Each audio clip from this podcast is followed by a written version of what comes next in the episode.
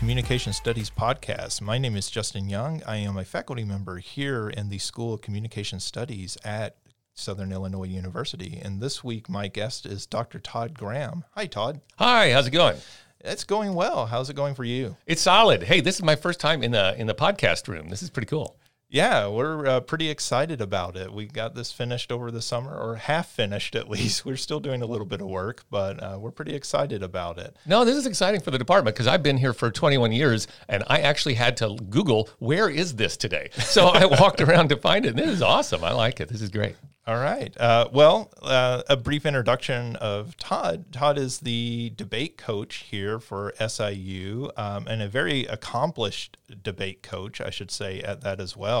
So, uh, four time Coach of the Year recipient, uh, six time national champion, uh, your teams that you've coached, and then also a nine year run where you were one of the final four in the national sorry, let me get the name correct, National Championship Debate Tournament. Yeah, so so that's actually my favorite one. So imagine like if you're familiar with basketball and the NCAA like March Madness. Sure. Most people are familiar with that. And so, you know, they have names for it. So it's like the Sweet 16, the Elite 8, but then the Final 4, right? So the Final 4 are set aside and it's the last weekend. And so I just look at it that way. It's a really cool way to look at it, which is the teams at Southern Illinois University for 9 consecutive years. Now that streak is is has ended now, but for 9 consecutive years we were in the Final 4 of a national championship. So think about like the March Madness basketball. Think about a, a, university that's in the Final Four for nine straight years. So I think that's quite an accomplishment. So you are the UCLA or Duke or Kentucky of debate. Yeah, yeah, us. we yeah we absolutely were. We, we we had that for quite some time. We had a really good run.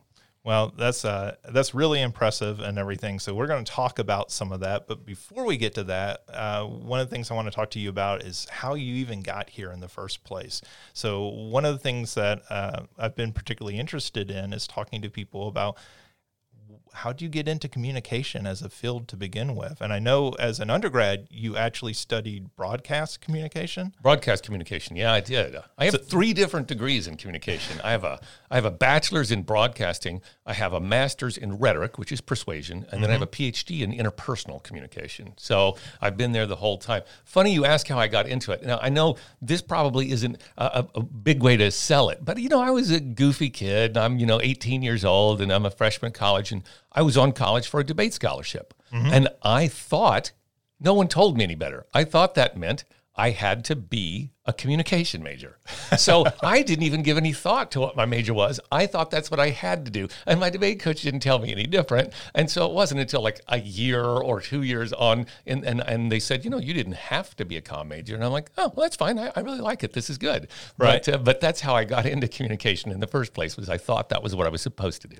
So broadcast, were you thinking you might go into radio television or was it just that was the area you picked? Well, I wasn't really sure at the time, you know, but but yeah, that sort of seemed a little bit more appealing to me. Uh, oh, and because I went to my undergraduate was at Missouri Southern, and it was really a neat time at Missouri Southern because while I was a freshman slash sophomore, they built a radio station that went out over the air, and they mm-hmm. built a television station for Missouri Southern Television that I ended up working at. I worked shows at. I hosted some different programs. Uh, I eventually became operations manager, and then general manager by my senior year. So oh, wow. I, I really enjoyed it. Yeah. So, what were some of those shows that you were uh, participating in? Oh goodness! So, uh, I went back recently to visit uh, Judy Stiles, who was uh, Missouri Southern. She was in charge of the radio television, uh, and Dr. Clark. And they, Dr. Clark was retiring, and Judy Stiles just retired this year. But I went back to see him with an old friend, Scooter, who was a buddy of mine in college, mm-hmm. and we went back a couple. Scooter is ago. one of those classic old friend names, yeah, right? I have two friends, by the way, from college, and they are Scooter and Chip. You just can't make that up. That's just that's, so. Did, were you in American Graffiti by yeah. any chance?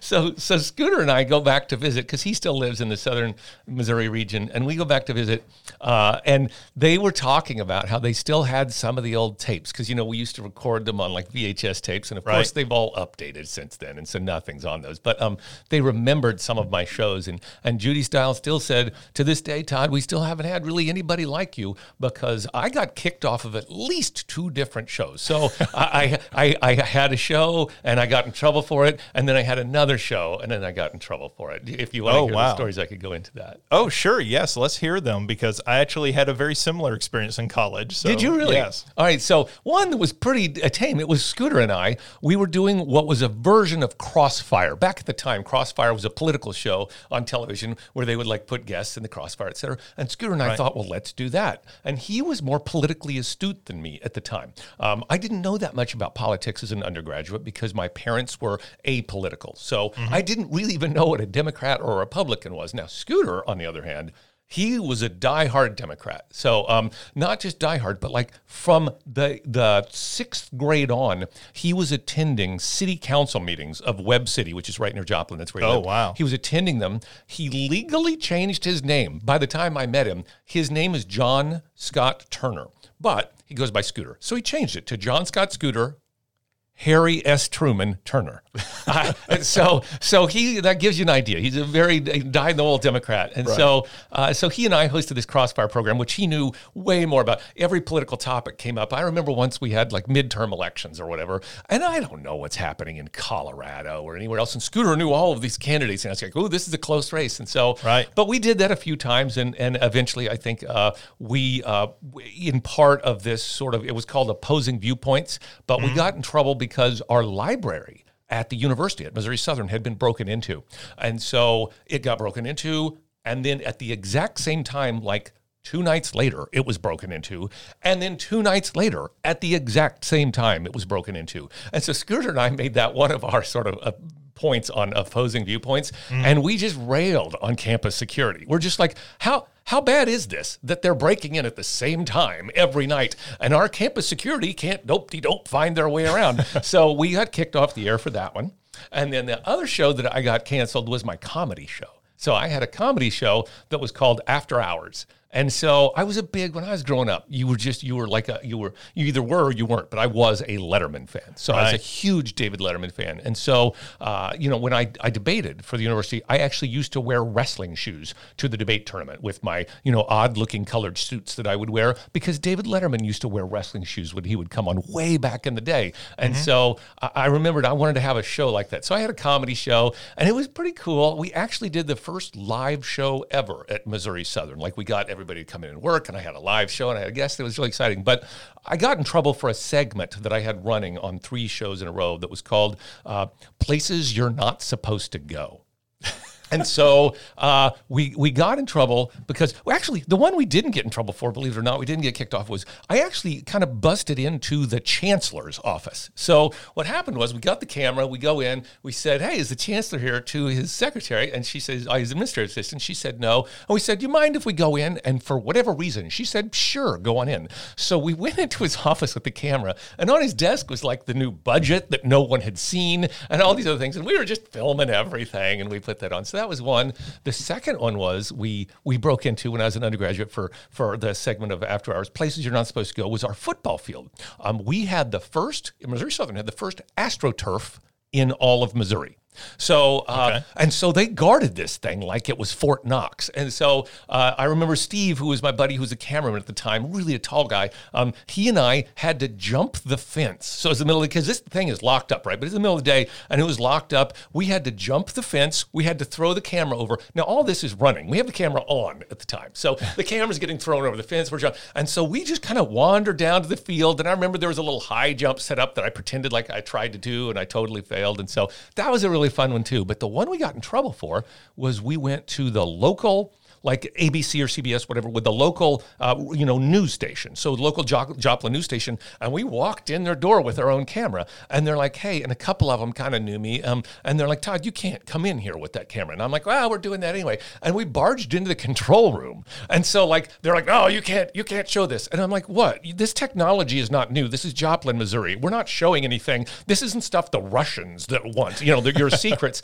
But by the time we got back to Missouri Southern the department chair, the dean, and campus security were all waiting for us. And so that was the end of that show. So that was the last show that I got to host.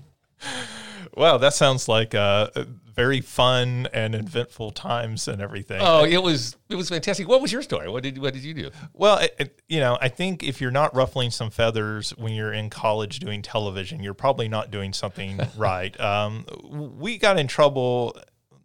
The one that I think that really got us in trouble was a cartoon that we did critical of some of the university's policies. Um, and so very similar to you talking about the breaking in and everything. Yeah. Um, so we had one episode, the student newspaper had uh, been stolen one day. They had actually um, run a story about an incident that happened at, I, I believe it was one of the fraternities, one uh, some criminal incident that had happened at one of the fraternities, and it was on the front page of the newspaper. It so happened that that issue came out on a big visit day for the university. Oh, And suddenly the newspaper disappeared all over campus. You could not find it. And so the university uh, blamed some student workers that they had acted entirely on their own and went out and stolen the newspaper all over campus. And nobody believed that. Nobody believed some student workers took this upon themselves. This was something that an administrator had ordered and then blamed the student workers because what's going to happen to student workers in that situation? Um, so we did a cartoon where we basically made the argument that the university had stolen it. Now we didn't say our university; it was our fictitious university in the cartoon Right. and everything. Uh, but they didn't like that. they didn't like that um, we depicted one of the administrators. Um, his name was Brockway, and we uh, had him as uh, broccoli.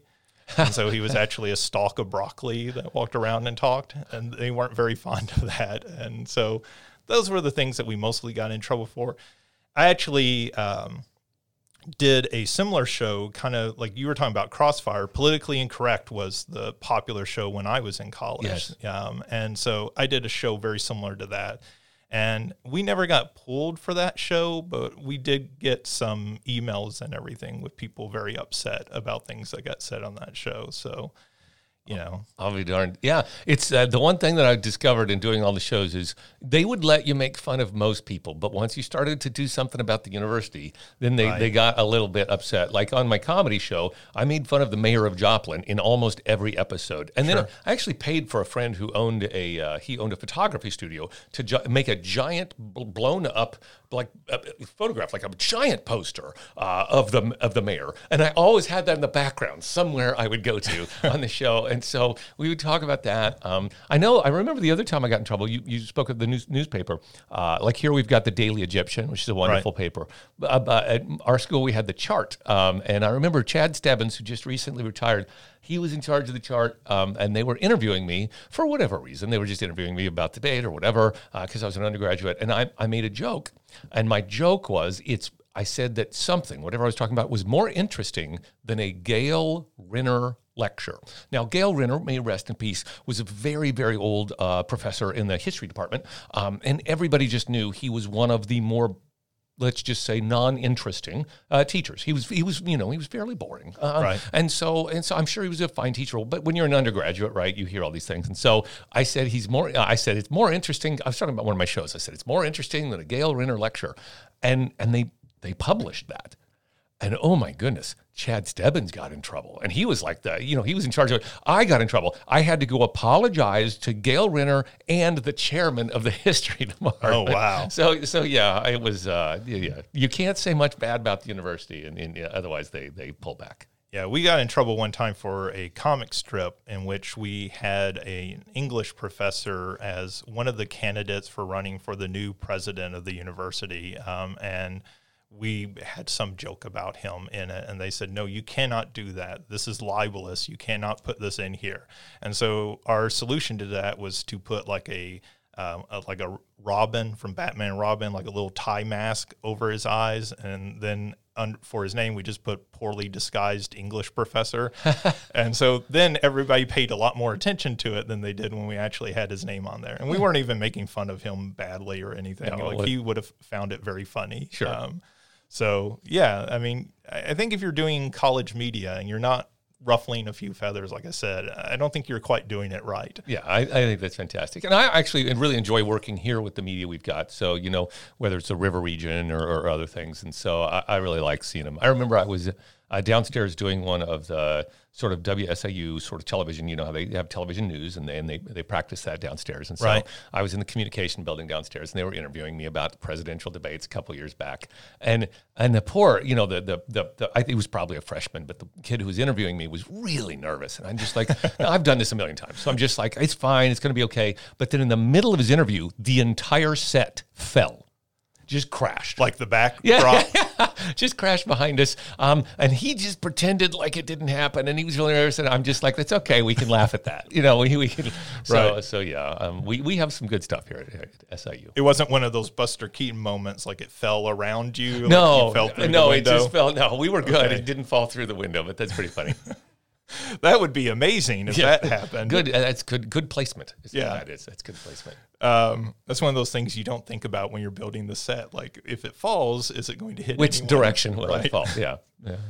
Um, all right. So obviously, you did undergrad doing a lot of broadcasting, um, and then you go on and get your master's and get your PhD. Um, and your PhD in particular is about interpersonal communication. Um, and I kind of wanted to talk to you about one of the areas of research. So both your master's thesis and then your PhD dissertation both center around humor. That's correct. Um, and particularly your master's uh, talked about Andrew Dice Clay. That kind of maybe dates it. it does date it a little bit, doesn't it? um, and then your master, your PhD was more kind of generalized using humor in conversation and everything. Um, so I wonder, you know, you said you don't do as much research on that uh, now as you did at one point and everything, but uh, that's always an interesting subject. When I talk to students and when I've taught public speaking and things like that in the past, that's always a, a point of contention because everybody wants to get up and, tr- or some students want to get up and try to be a stand up comic, right? Yeah. Yeah. And there are always the inherent pitfalls in that. You know, everything from the obvious, they're not actually funny. Funny. Um, but then also as, you know, potentially being offensive and everything. So, what are kind of the lessons that you've learned over the years, both from your research, but also from all the work that you've done with debate and everything, when it comes to using humor in speech? And like, what are some of the like tips that you might give the listeners? Well, I find humor is actually, it was for my debate team here at SIU. I've, I've found that humor was one of the more difficult things to coach because you're either kind of, you understand the timing, you understand it or not. Because I would give them, I remember once, uh, uh, probably a decade ago, we, we had uh, the national champions from, uh, from Ireland come debate. So we, you know, we, they, they, they tour the country. And so we were one of the stops we paid for them to come here and visit, et. So we had them. So it's a different style and format of debate, but it's pretty straightforward. And so we were, pr- but it- because it's public speaking, and we're not usually used to having a big audience, you know. And I think we had like 300 people show up for that. And so, so uh, we, you know, I had my three debaters because it was three on three. It was a little bit different thing. So we were practicing humor because we knew the Irish kids were going to be just really funny. They're very good. They're very smart. But they're very funny. And mm-hmm. so we've we've written these jokes. All the assistant coaches and I were working on jokes all week. So we're working on and. And I just I realized that you just can't give somebody a joke sometimes because they don't have the timing right. I mean, they would practice the joke six, seven times in front of me, and I'm like, no, you blew it again. That's not where you hit the punch, you know. And so Right. we finally had to just work with their own personality. So the first thing I've learned about humor is you have to make your style of humor fit the personality of the, the person who it is. So maybe it's more self-depreciating, maybe it's others. So we find a we found a really good way here at SIU. We because like our first debater went up and he's like, just make me the punching bag, you know. And so that's one of the things is instead of making fun of the Irish, see the Irish would come in and they could make fun of us and people would laugh. But Right. if we made fun of them, it made it seem like we were rude hosts. So the first thing I taught us is we don't make fun of them, we only make fun of ourselves. So you make fun of other speakers on our team or us or uh, and so that's kind of one of the things. But humor is really believe it or not, it's difficult to teach sort of how to be funny because it's like most things. It's it requires practice, it requires timing, it requires a, a lot of that. But what I've found in in sort of my research is in, in, interpersonal communication especially is that uh, if you if you have too much humor too soon it's one of the things i teach my class in a relationship that can be a little dangerous only because you don't know like what the other person's sense of humor is and you've kind of got to try to feel that out so you might want to kind of hold back a little bit uh, at the beginning of a relationship but also humor is a really good way like on the on the inverse of that it's a really good way to find out if your personalities match right so right. You, you know right away if your personalities match if you have similar styles of humor and I, I, I've made arguments for a long time that a similar style of humor is perhaps one of the more important traits in two people getting along, right? So we have a lot of similarity traits, whether we belong to the same fraternity, same sorority, we're the same race, same sex, etc. But but I've made arguments that the similar senses of humor are one of the things that keeps your friends tight to you, is because you kind of enjoy each other's humor. And and there was a kid in my you know in my PhD program, Mike who was a friend of mine, but I always thought he had a just a terrible sense of humor. He told bad jokes, nobody ever laughed at him, etc. And so while he and I got along, we were never really going to be tight because I just always thought, oh, you know, Mike's not that smart because his jokes aren't that funny. but on the other hand, he probably thought I wasn't that smart because I never laughed at his jokes. So right. so yeah, I, humor is a tricky thing like that. I don't know. What's your experience with it? Oh, I mean, I, I think definitely that um, the same experience of that you know, certainly when you're trying to teach humor and using humor in, say, a speech class or something, um, some people just can't use it, you know, and they may actually be a very funny person, but they're not good at delivering it. Right. Right. Right. Um, for whatever reason. So, like, you know, as I tell people, sometimes when people find out I've done work you know, writing humor and stuff. They're like, oh, well, tell me a joke. And I'm like, I'm terrible at telling jokes. Yeah. Like, I hate telling jokes. Like, you know, you can write me 20 jokes and I'm going to be like, I, I really don't want to tell any of these. Um, but I'm much better in a conversation, like responding to someone and, you know, hopefully saying something humorous on like more off the cuff in those sorts of situations. Yeah. And, and it just depends on if the people get your sense of humor as well. Um, I've had debaters on this team that I, have known after like one year and national champions that I'm just like, I, Ben, who just recently got married, and I went to his wedding. I, I never even attempted to make Ben funny because Ben just wasn't. That wasn't his personality style. That wasn't him in a debate round. But I had other debaters like Mike, uh, Mike Selk, who was, and, and Kyle Dennis, very funny. They're, they're, Kyle, you didn't have to coach at all. He just had a really good sense of humor. Sure. Mike, though, if you've ever noticed uh, the, in humor, especially interpersonally, there's a fine line between funny and mean. Sure. And so uh, Mike would tell a joke to start one of his speeches in debate. Maybe it's a semifinal round, and he would say something about the other team but it depends. It's here's the fine line. The fine line is simply in the tone in your voice. Mm-hmm. Mike would say it too aggressively because he was all excited and he was ready to give a speech. And so he would have a little shot at the other team, but it would just come off as mean and rude and he was a jerk. And so I had to tell him, like, Mike, your jokes just aren't working. You're setting them up, but then you're saying them like you're angry. And right. so, and so a, a, little bit of it is that. And, you know, still to this day, we struggle with it, right? So, I, you know, we'll talk about later my CNN columns, but one of the main problems I ever have there is I usually put about 10 jokes into those, and my editor usually cuts out every single one. and so, and so we have a running fight after all the, the presidential debates about, okay, come on, leave these in. And so there are a couple editors I like more than the others because they get my sense of humor. But you can just tell when somebody doesn't get it because they just scratch out and they're like, I, am like, no, I was hysterical. I set that joke up with the line before I did this. And so some people, it's just very, very hard. Well, while we're on this topic and everything, I don't know if you've been following the whole kind of PR nightmare going on with Netflix right now with Dave Chappelle's comedy show. I have. Um, and so the PR nightmare isn't even entirely about the show itself, but more the response that uh, Netflix has given, like multiple responses, and each one has been more tone deaf than the last, it feels like. Um, but that is something that I think a lot of people are really interested in right now is, you know, we seem to be in a, and I think this is this is maybe slightly misleading, but we seem to be in an era where we're changing what is acceptable in humor. Yeah, we are. And we're talking a whole lot more about, you know, um, the concept of punching down. I was just going to mention that. There's, I mean, there's a couple of just cardinal rules in humor, and one is you don't punch down. And for those people listening who who who might not be aware of that concept, it basically means you don't make fun of people who have less power than you or right. less power than those you know uh, above them, et cetera. So because that's just not funny. They already don't have power, et cetera. So that and that's that that would be an instance of the Dave Chappelle show. Uh, you know, of his Netflix special is you know he was punching down against transgender folks, mm-hmm. uh, and, and it's also just right there easy targets. And so because they don't have as much power as you, and so that's one of the problems uh, of that. And that's what I wrote about in my dissertation is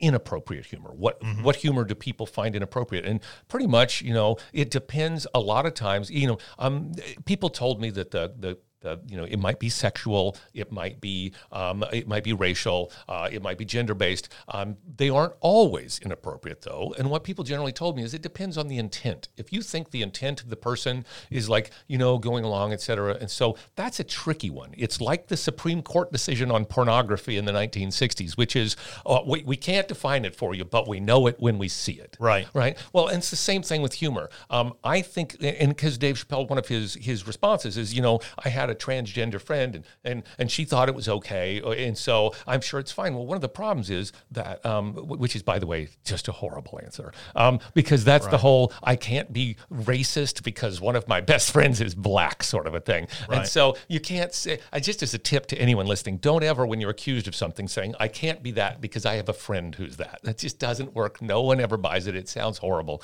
But, but I think the, the Chappelle problem was that people felt like it didn't come from a place of love, right? They didn't feel like he was being like part of, they thought he was really picking on the transgender community and he was punching down. But if they would have thought perhaps his intent, or if it came from a transgender comedian, et cetera, if they thought the intent wasn't as negative, then they probably would have found it funny. It's weird, but I talked to like 80 people for my dissertation and they all said the same thing. Intent was important across the board. They would say, like, if we heard a race joke or a sex joke, et cetera, we won't laugh at it if we think the intent might be mean or demeaning, but we will laugh at some of them, maybe even the same joke, if we don't. And so it's a really interesting thing. People sort of have a fine line in their own sort of schemata about how they look at jokes, and they try to figure out when it's acceptable to laugh and when it's not acceptable to laugh. And that's kind of what the debate is that we're having right now. And that difficulty is, you know, sometimes people don't realize that they're intent is not coming across yeah. in what they're saying, right? Yeah. Like their intent may be, oh, I'm not trying to be mean, but the audience doesn't know that. Like it, they're not conveying that. Clearly. Right, right, and, and I'll be real honest with you. I was, uh, we went to, I, I, I love going to see stand-up comedians, and so uh, my partner Christopher and I went when we were in Vegas, uh, you know, uh, a few years back. We actually, I, Christopher thought this was a terrible idea, so I did this without telling him. I'm like, I bought tickets to Carrot Top. And oh, he's just like, I've seen Carrot Top in Vegas. He's hysterical. He's great. He's hysterical. It's like and, the best show you'll see. I know. And so Christopher didn't believe it because he gets made fun of by other comedians, right? So other sure. like other comedians think, you know, he's cheating because he's a prop comic and he's, you know, but he's funny. And so if you go to see, so I bought Christopher tickets to that, and that was a good one. But unfortunately, the the other one we went to was Jon Lovitz was doing. Uh, a, he was on with Dana Carvey, two former Saturday Night Live. They had stand up together. We went to that. Right. Dana Carvey's fine. He used to be a stand up comedian, so he knows how to do this. But Jon Lovitz never was, and so all of his all of his jokes were like at least half of them were either against gay people or against transgender. And Christopher and I just couldn't mm. stand it because we're sitting there feeling like he's talking about us you right. know and so that's part of the problem. He clearly wasn't doing it from a place of you know he was doing it from this is an easy joke. Drunk people in vegas will laugh at this because it you know the superiority theory of humor says that we laugh at things because we feel better than them. It makes us feel superior to those who are infirmed that's it old thomas hobbes 1651 theory started with superiority theory. But and that's what we felt like. We felt like we were getting picked on. And so we were there with another couple uh, you know aaron and his wife batia and they were just like we wanted to walk out but we didn't know what to do. And we said we wanted to walk out, but we thought you wanted to stay. Right. And so, but Dana Carvey was fine, but Jon Lovitz was was was mean and hateful. We thought, and so yeah, that does make a difference. Yeah, and you know, um, I think that's always an issue that students run into about you know, and you hear these complaints. Well, why can he do that joke and I can't do that joke? And the obvious answer is he can do that because he's part of that group. community. Yeah, he's right? part of the community. Um, you know, I I have a visual uh, disability, and so sometimes I'll make jokes about being visually disabled. Sure. And, you know, my friends and family will laugh, but if I ever make those jokes around people who don't know me, and obviously it's an invisible disability, somebody just meeting me would not know it. But I have made those jokes before when other people are around. They're like, oh my God, how could you possibly say that about blind people? And I'm like, well, you know, I, I kind of feel I can get away with it a, a bit because this is something that I'm dealing with. Right. Um, right. And it's the same thing with like, you know, I, when I teach my interpersonal class, um, you know, I mean, I'll tell you a story that I haven't actually probably t- told very much, probably never here at SIU. Uh, for my first, I don't know. So I got the job here in 2000. And for my first, I don't know, seven or eight years, I taught interpersonal. And you have to use a lot of examples about your relationship in interpersonal. And so, mm-hmm. you know, I've been with Christopher since since 2001. And so, uh, you know, I would just say my partner, happy anniversary. That's oh, 20 you. years. Well, 20 years, just yeah. a month ago. We had our 20 year anniversary. Oh, wow. And so, yeah, it's fantastic. Um, so, uh, so yeah, 20 years is a long time. That's really good.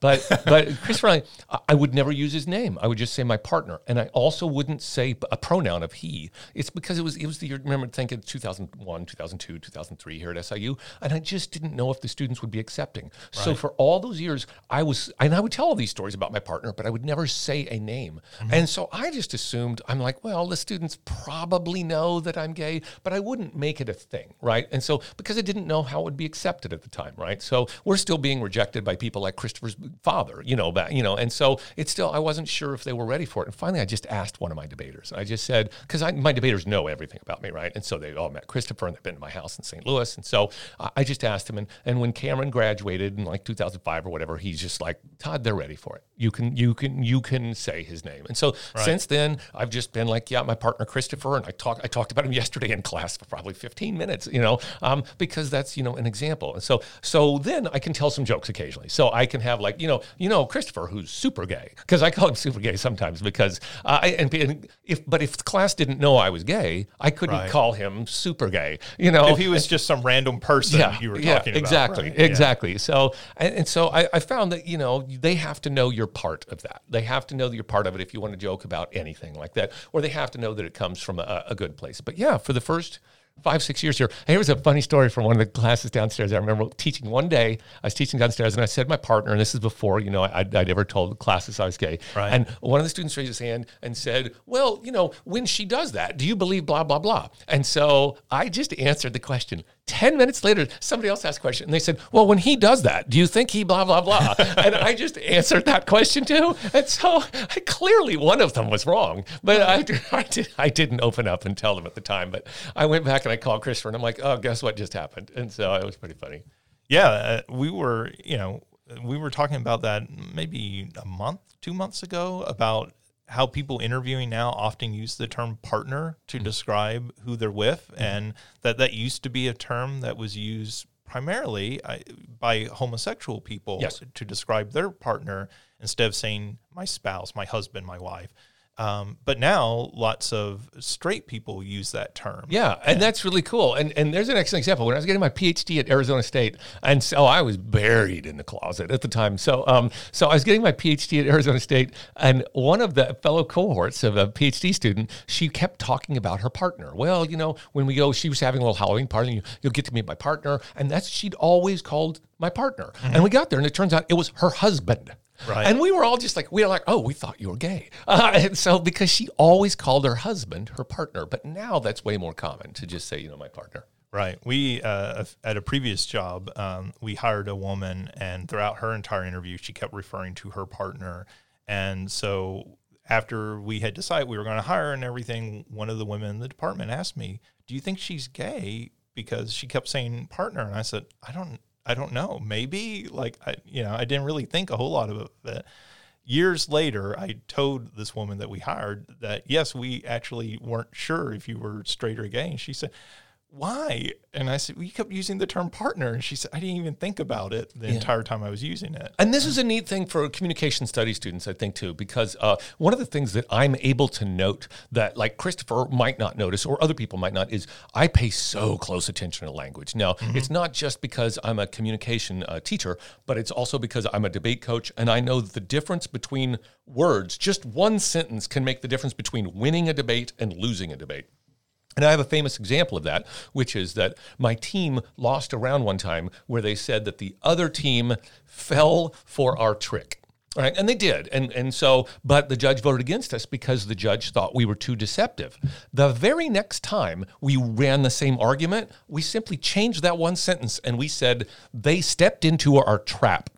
And we won that debate because then the judge could act like they knew it, they were part. But the difference between fell for our trick and stepped into our trap makes it like they were more active. They stepped into a trap that we'd set up versus fell for a trick makes it seem deceiving. So little things like that you notice as a like, like you know as a researcher, and obviously I have a master's in rhetoric, but I I think that's really neat. So yesterday this just came up. So one of our favorite shows to watch is American Greed. Uh, I, I, know this sounds ridiculous. The CNBC show, yeah, right? But yeah. Stacy Keach is really funny. He does the background and he's like, uh, so somebody's like, oh, I swear I didn't do it. 120%. And then Stacy Keach in the background will go, hundred and twenty percent. And so, but it's it's really funny. So um, we're watching the show, and it was about Ray Nagin, who is the uh, the the mayor of New Orleans, who's currently in jail. Mm-hmm. So um, so for for corruption and stuff. And he said one thing toward the end of the show, like because they had him talking after like the jury had said guilty and everybody said guilty. He said, you know, I still maintain my innocence, and I had to hit pause, and I said,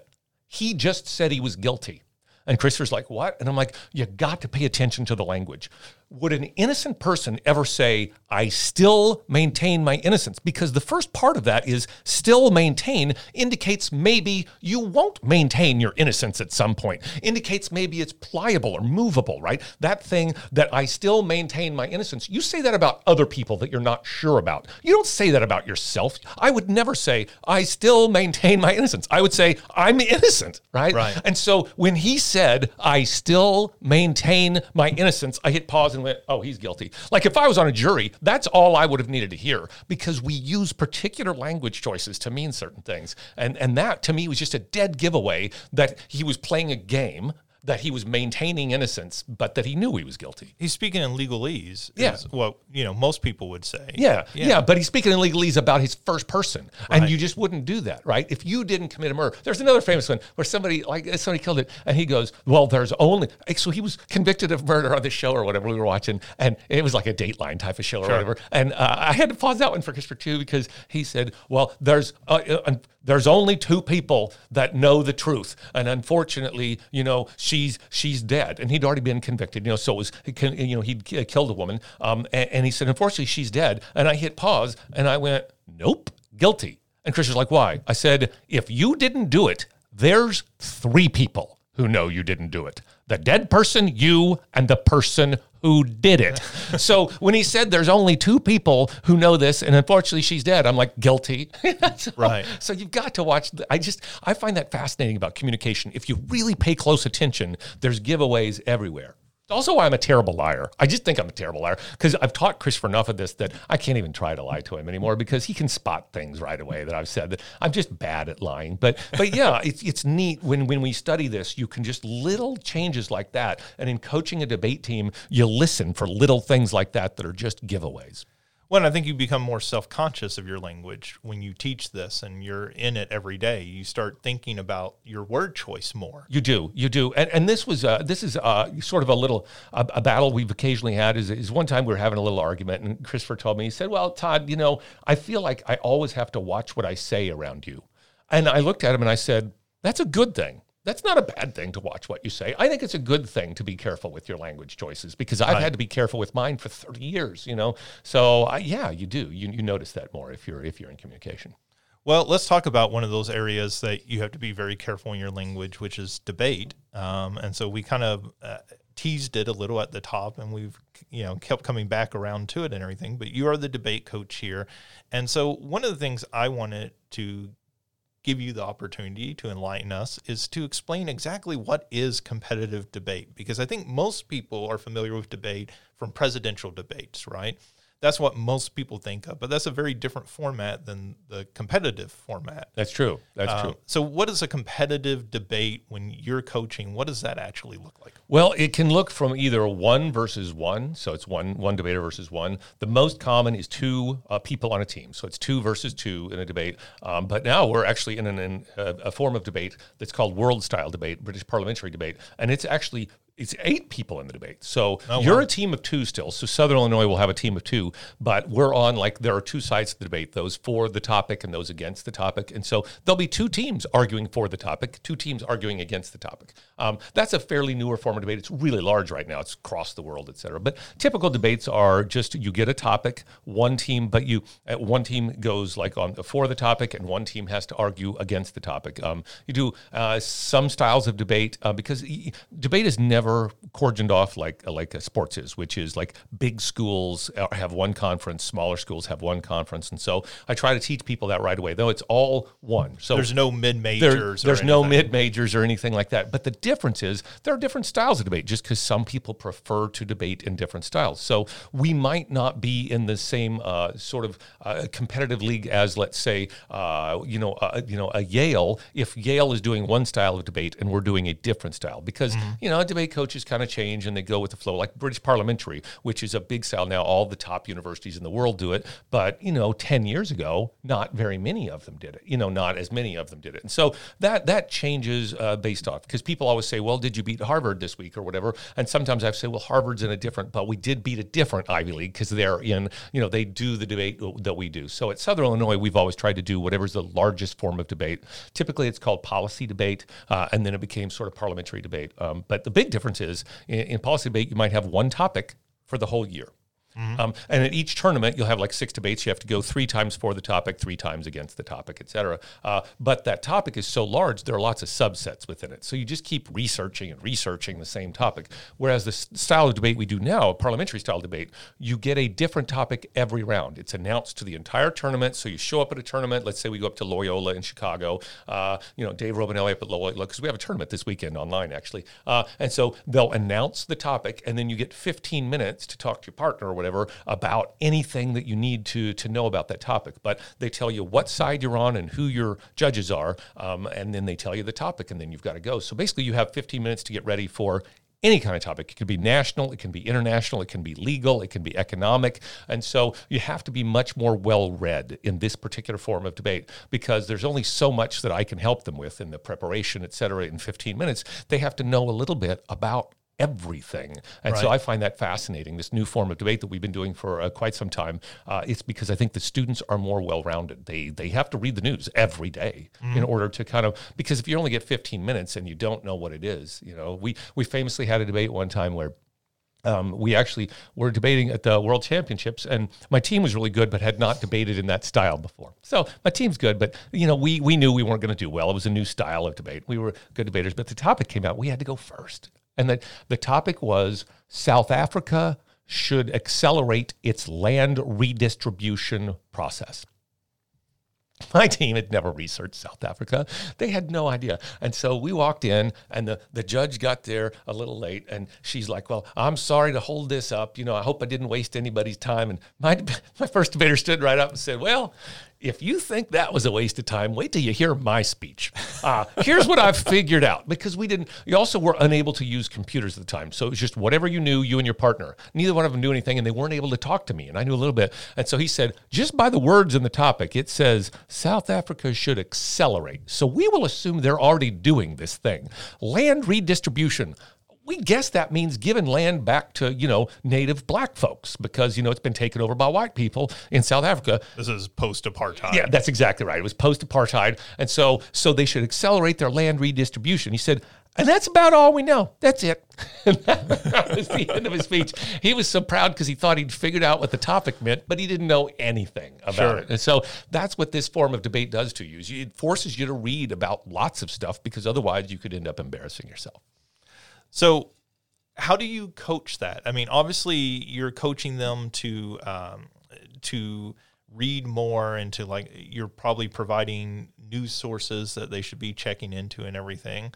Um, how do you how do you function as a coach in that? You know, beyond you know the teaching them the basic fundamentals yep. of, of debate structure what's going on, on at a tournament and everything that like you're doing as part of that? Yeah, most of my coaching is actually argument coaching. It's not really coaching, and this is what one of the misnomers is about uh, debate uh, or debate coach. They think, well, I'm just teaching techniques of debate, like how to speak better, etc. And that's very little of what I do, frankly. Sure. Uh, most of what I do is coaching on arguments on issues. So if the issue comes up, I will say because you know I have to be well, real well read, and so we will talk about it briefly before the round, and I'll say they'll they'll throw out some arguments that they want to make, and I'll say that's not a very good argument. Here's a little bit better argument. Here's an even better argument. Here's why it's strong. And so what we do is we kind of map out the round. Um, uh, the best way to describe what a debate coach does is uh, it's strategic. So uh, like if I had a whiteboard, it's like a football coach who draws up plays on the whiteboard and he says, okay, the receiver is going to go here, the other receiver is going to go here.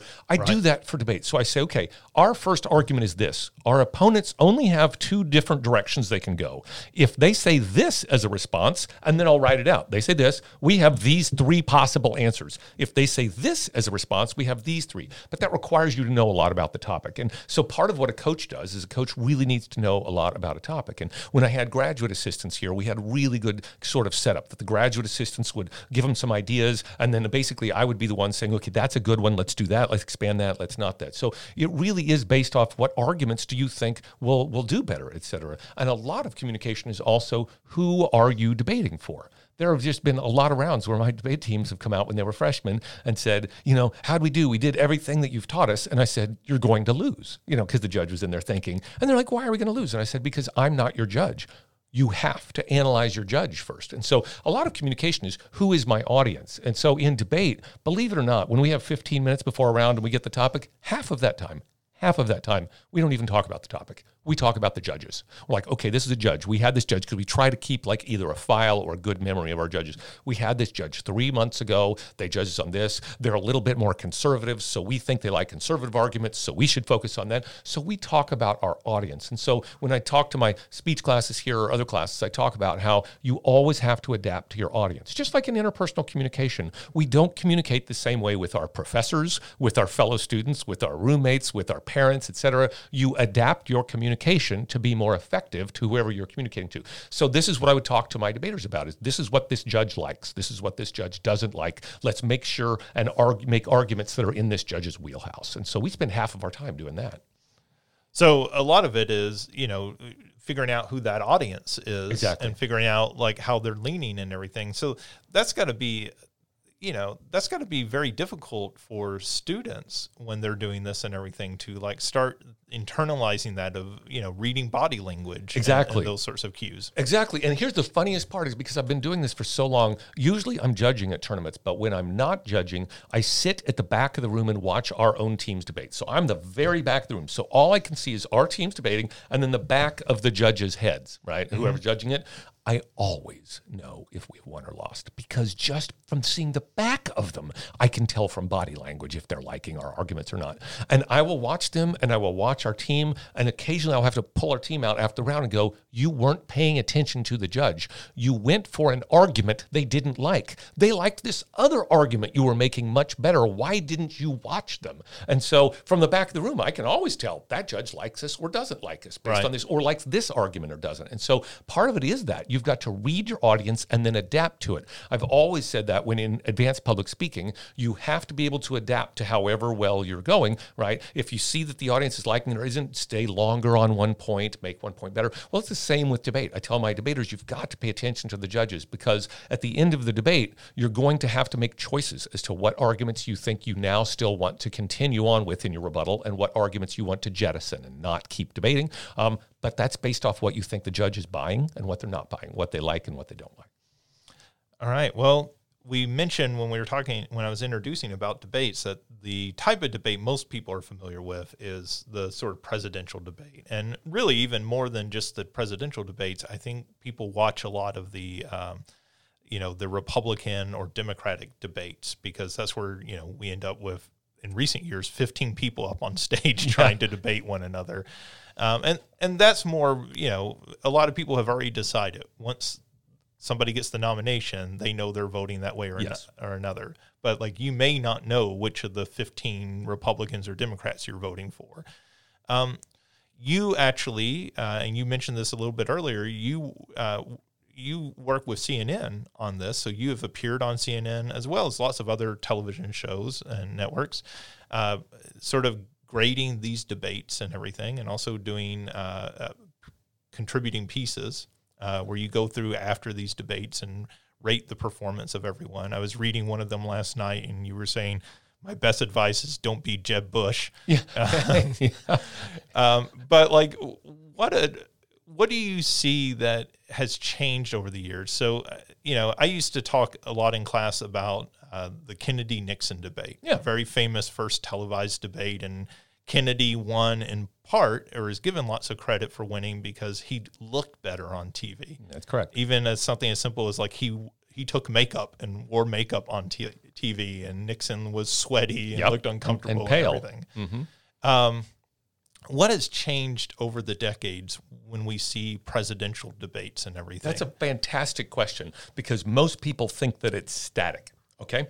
So pick your game, whatever your game is that you play, you watch, you enjoy.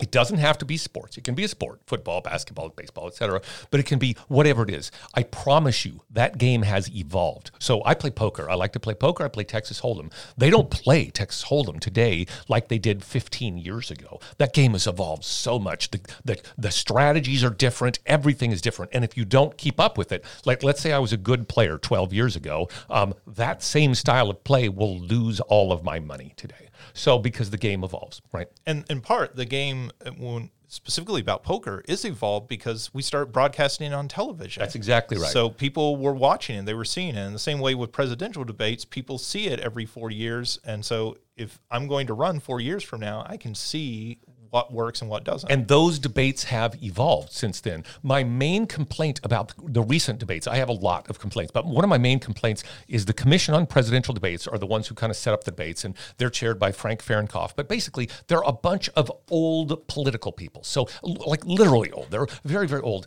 And they still feel like we're debating because they don't have any debate experts. They're old political people or hacks or Democrats or Republicans or whatever, but they don't they don't have a single debate expert. They don't have a single person like me who's who's done debate their whole life uh, on the Commission on Presidential Debates. And so the rules that they've currently set up for presidential debates are still set like we're debating Nixon and Kennedy. Mm-hmm. Um, but debates aren't like that anymore. We've gotten much more combative in debates. We interrupt a little bit more in debates. And frankly, the moderator has a way harder job these days. And so one of the things that I've noticed is that the debates, especially any debate that's involved Trump, is just going to be more mean, more rude. More, I mean, that's just how that's just how it is. That's how he he is, right? You mm-hmm. can't change him. So in order to, I mean, I, the worst debate of all time is the one that, that Chris Wallace, you know, moderated this year was the first presidential debate between Trump and Biden, where Trump literally just interrupted and yelled at him for an hour and a half. Um, right. Uh, a famous quote that one of the, the one of the people working in the Trump administration said on the way out is, um, "COVID hurt Trump. Getting COVID hurt him when he got COVID, um, as far as like getting reelected, but didn't hurt him nearly as much as that first presidential debate where he just screamed at Joe Biden for no reason for an hour and a half or yelled at him. And that was Trump's own people saying that. And mm-hmm. so one of the things is is that the debate has evolved such that moderators need to be a more heavy hand.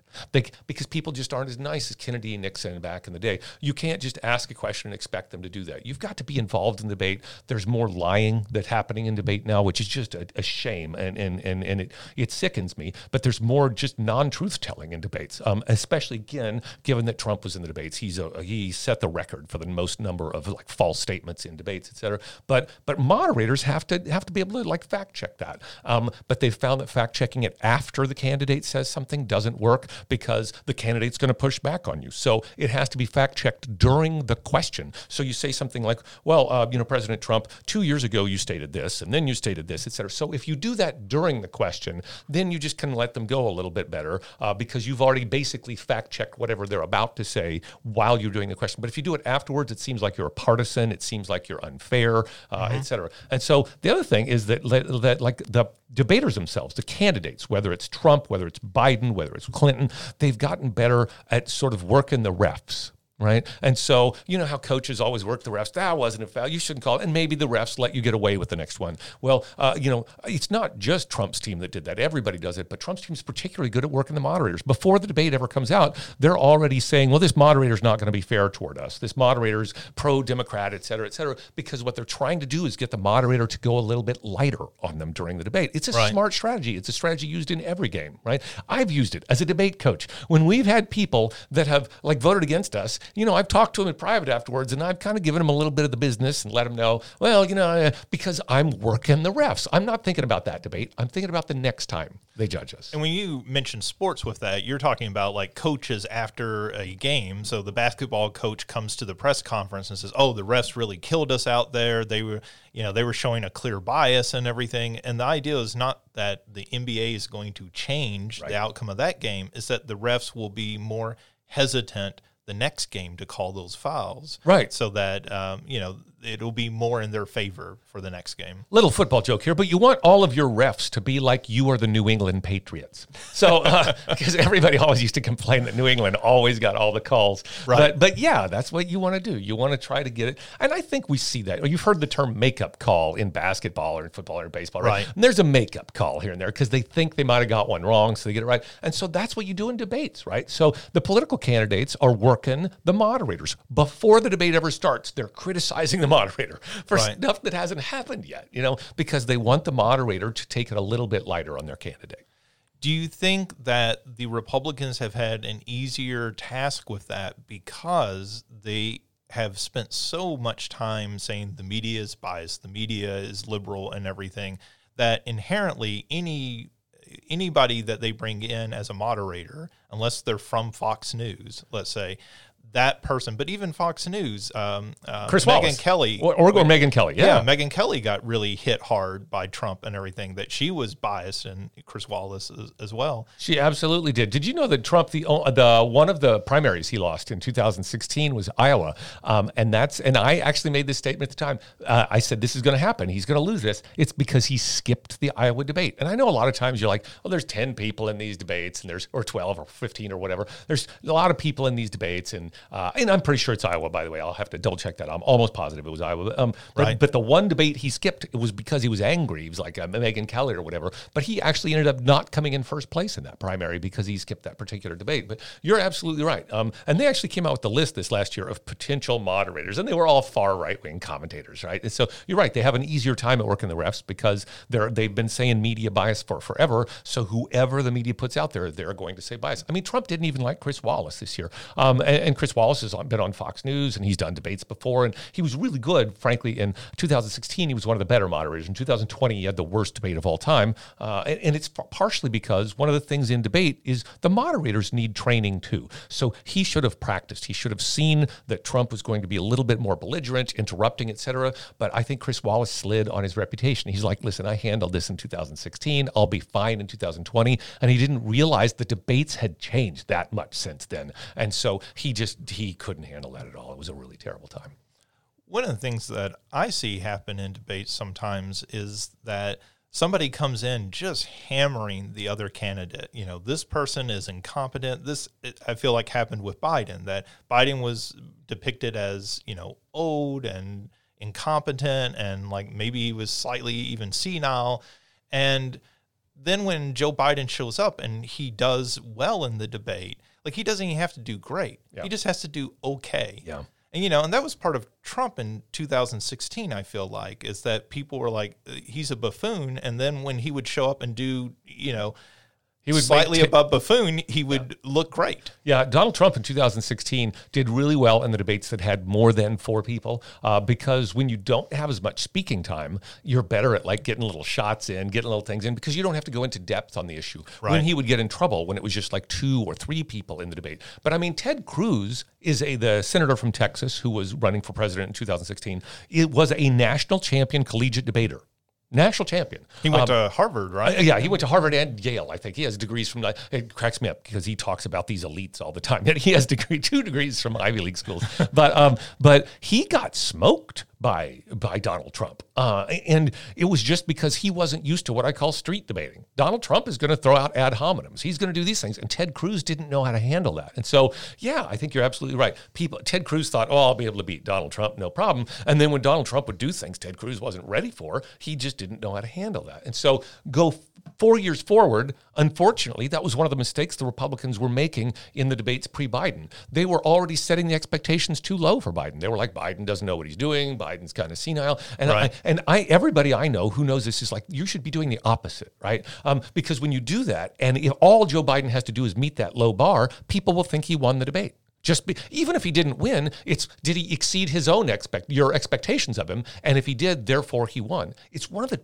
it's one of the reasons why I think people like to interview me. Why the C, why I've been writing CNN columns for now, you know, more than ten years is, on, on debates is because I always draw analogies to my own teams. Right. Mm-hmm. And so even though people are like, well, competitive debate, it's nothing at all like presidential debate. Well, that's just not true. I trust me, I do them both. So I know there are a ton of similarities. While they might not be the same in speaking style or the amount of evidence in how you persuade people they are. And my own teams here at SIU, when we had that great run, we were always expected to win every debate. I was just about to ask that nine was, years yeah. had to hurt you in some ways. Very much. There was never a debate we went into that we weren't expected to win. And so we would lose an occasional debate because the other team came close to us. Right. And the judges were just so impressed that they came close. So basically, if it was like close to a tie, the judges would be over impressed with the other team. And I would just be, and we might lose. And I would be like, afterwards, those weren't important arguments they were making. And so it would be a little frustrating. So it works for you sometimes, obviously, because we have the reputation coming in. The judge thinks we're going to win. So in some ways, it's really good, right? So mm-hmm. don't get me wrong. I think it helped us way more than it hurt us because in most rounds, if it was a tie, we'd win because they thought we were supposed to. But then there were other rounds where the team just beat their expectations. And so the judge would vote for it. So I know for a fact that when Trump and, and, and, and his team were saying like Biden was senile or incompetent, I'm like, all Biden's got to do is give a decent debate and then people will will think he won. Right. Yeah. And that's what happened. I thought he was better in both those debates. So looking forward to 2024, and I know in a lot of ways, none of us want to even be thinking about that quite yet. Uh, but obviously, discussion is already going on about certainly the midterms next year, but already for the presidential uh, election in 2024. Um, you've talked about the the evolution of debates. Um, obviously, Trump in 2020 changed debates again, right? Right. The like sort of confrontational, just yelling at Joe Biden as you were mentioning and everything. What do you think debates look like in 2024, and how dependent is that on if Trump runs, or does whoever the Republican frontrunner do they like mimic and copy that because it's been so successful for Trump? Uh, it's a it's a fine question. I think that uh, Trump is unique in that he is still able to be funny. Trump is funny. Trump can be really funny sometimes. I mean, he does a Marco Rubio impression that just cracks me up every time. I mean, there is a reason The Apprentice was a hit show. Yeah. He was he yeah. was entertaining. He's very entertaining. And so and I've written that in many columns that that you know, I think Trump can be really really funny. But the problem is if if the candidate is not Trump in 2024, uh, there's a fine line. They have to be because if you're just going to be mean that doesn't come across well, you have to also have that. So it's tricky. I think the candidate I think not having Trump in the debates will make the debate better. But Trump might be in these debates. Who knows? If he runs again, et cetera. Uh, but but the one thing is, I think the moderators need to be told beforehand. Here's how you have to change this. Here's how you have to do sort of these debates or do follow ups or you know here's how you have to handle it when when these things happen because you know it's going to keep happening if the moderators don't get hold of the debates because right now people are not seeing enough punishment in the collegiate circuit. You get punished if you lie. Right. right. You cannot lie in a debate because people think debaters are the ones who maybe lie the prettiest. And so I had to do so many interviews. So I'm on Canadian television, I'm on the BBC, I'm on CNN, I'm on all of these radio networks, et cetera. And I have to explain this is not what debate is. Debate is about truth seeking. And so that's where we start. We start debate is a search for the truth. That's why we debate. Which policies are better? We kind of we air them out, we talk about them, and it's a search for the truth. And so in collegiate, high school debate, et cetera, if you ever get caught lying, you will not only lose that round, but let's say you won that debate and then people later found out you were, you know, a couple of your arguments you just weren't truthful about, you lied about. It gets around the circuit. No one will ever vote for you again. No one will even ever vote for your school again. So at SIU, the first thing I tell my freshmen when they come here is don't ever lie in a debate. If you're not sure about something, there are ways to say that, but you don't ever lie in a debate because it will come back to haunt you and the rest of our squad. Because I've seen it happen where I've judged teams before and I'm like, oh, this is like, there was a time that we had some trouble with UMKC, University of Missouri Kansas They're a fine debate program, don't get me wrong, and I, I love them now.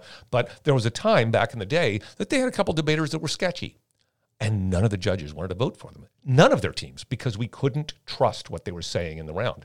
Unfortunately, right. So you assume you maybe didn't catch the other person, even right. if you caught the first person, the next person, even if you don't catch them in a lie, you assume you just failed and they're still lying. Yes, yeah, and so we, we didn't trust them as much. And so one of the reasons why you do well in debates is because judges trust you, right? Um, and, and unfortunately, one of the things that we've seen in presidential debates is there probably hasn't been as much punitive damage. There's not as much punishment for for lying. I mean, uh, Trump, uh, most people who watched the debates, uh, you know, Trump versus Clinton, thought that Clinton won those debates. But but and in, in part, when I wrote columns, it was because Trump was lying all the time, right? Mm-hmm. So he was he was fact checked, and and you know he lied on average of twenty two times in the debate, whereas Clinton would lie on average of like four or three or something like that. So um, so that's one of the things is we have to make sure that people understand truth is what debate is about, and I think that's part of what the moderator should say to the candidates, to the audience to start with. Remember, we're about seeking the truth. This is part of what what debate is because if we lose that, then debate frankly has no purpose. If if debate isn't here to try to find the truth, then I'm not really sure what it's there for. Right? And so and so that would be my focus. That's what I would say to, to keep on. So one final question about debate.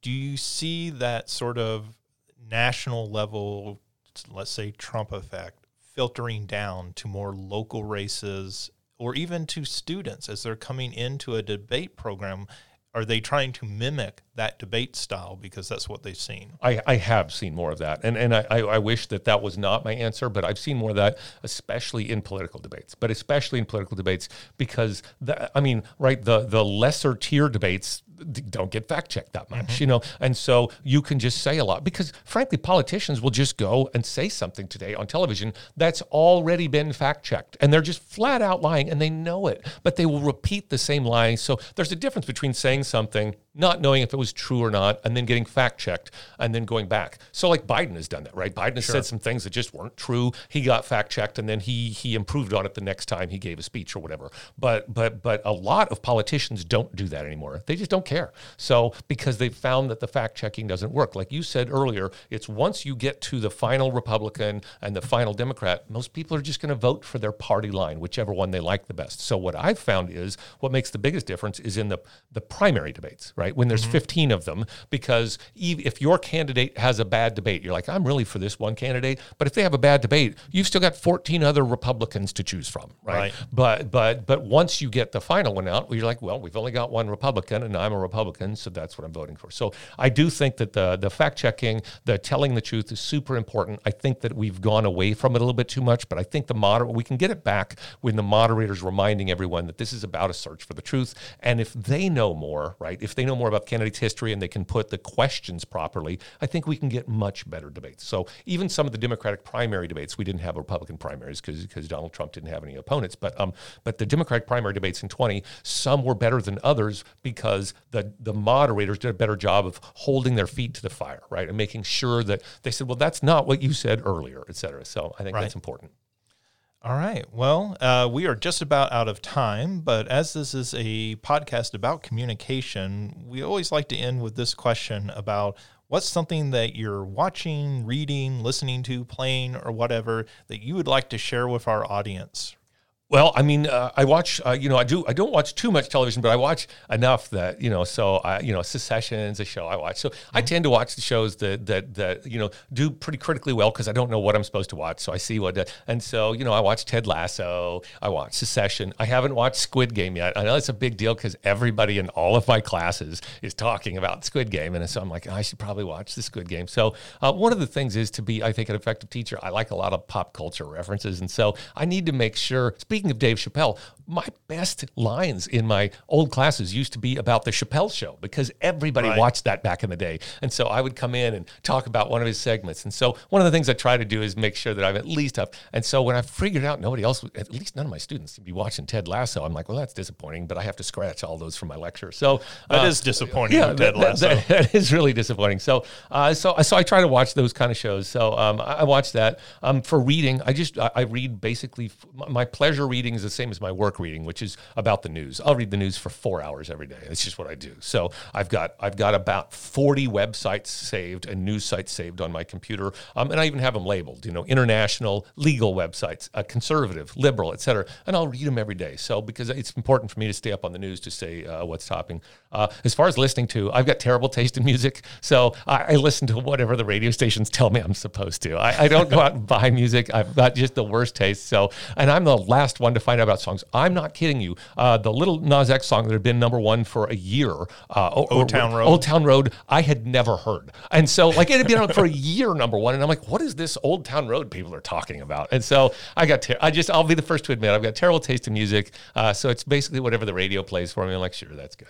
I find sometimes that I discover a song when it's the remix, and that really makes me feel old. It's like, you know, the song has come out, it's played through, and now they're going to go back and remix it. And that's the first time I've heard it. And I'm like, okay, I'm really out of touch because I'm not I, hearing I, this. listen. I really appreciate that Christopher's more. Te- my partner's more technologically superior to me, and so he likes TikTok. I don't ever go on TikTok, but um, he he will tell me what songs are popular because apparently there's songs on TikTok that people do the same dance to or whatever. Sure, I yeah. don't under. I don't. I'm not there. I don't understand it. But he's always like, oh, so we'll be at the gym working out. He's like, oh, that's a big song on TikTok right now. and so so like if he tells me it's popular, I'm like, okay, I got to remember that. That one's it. That one's a good one.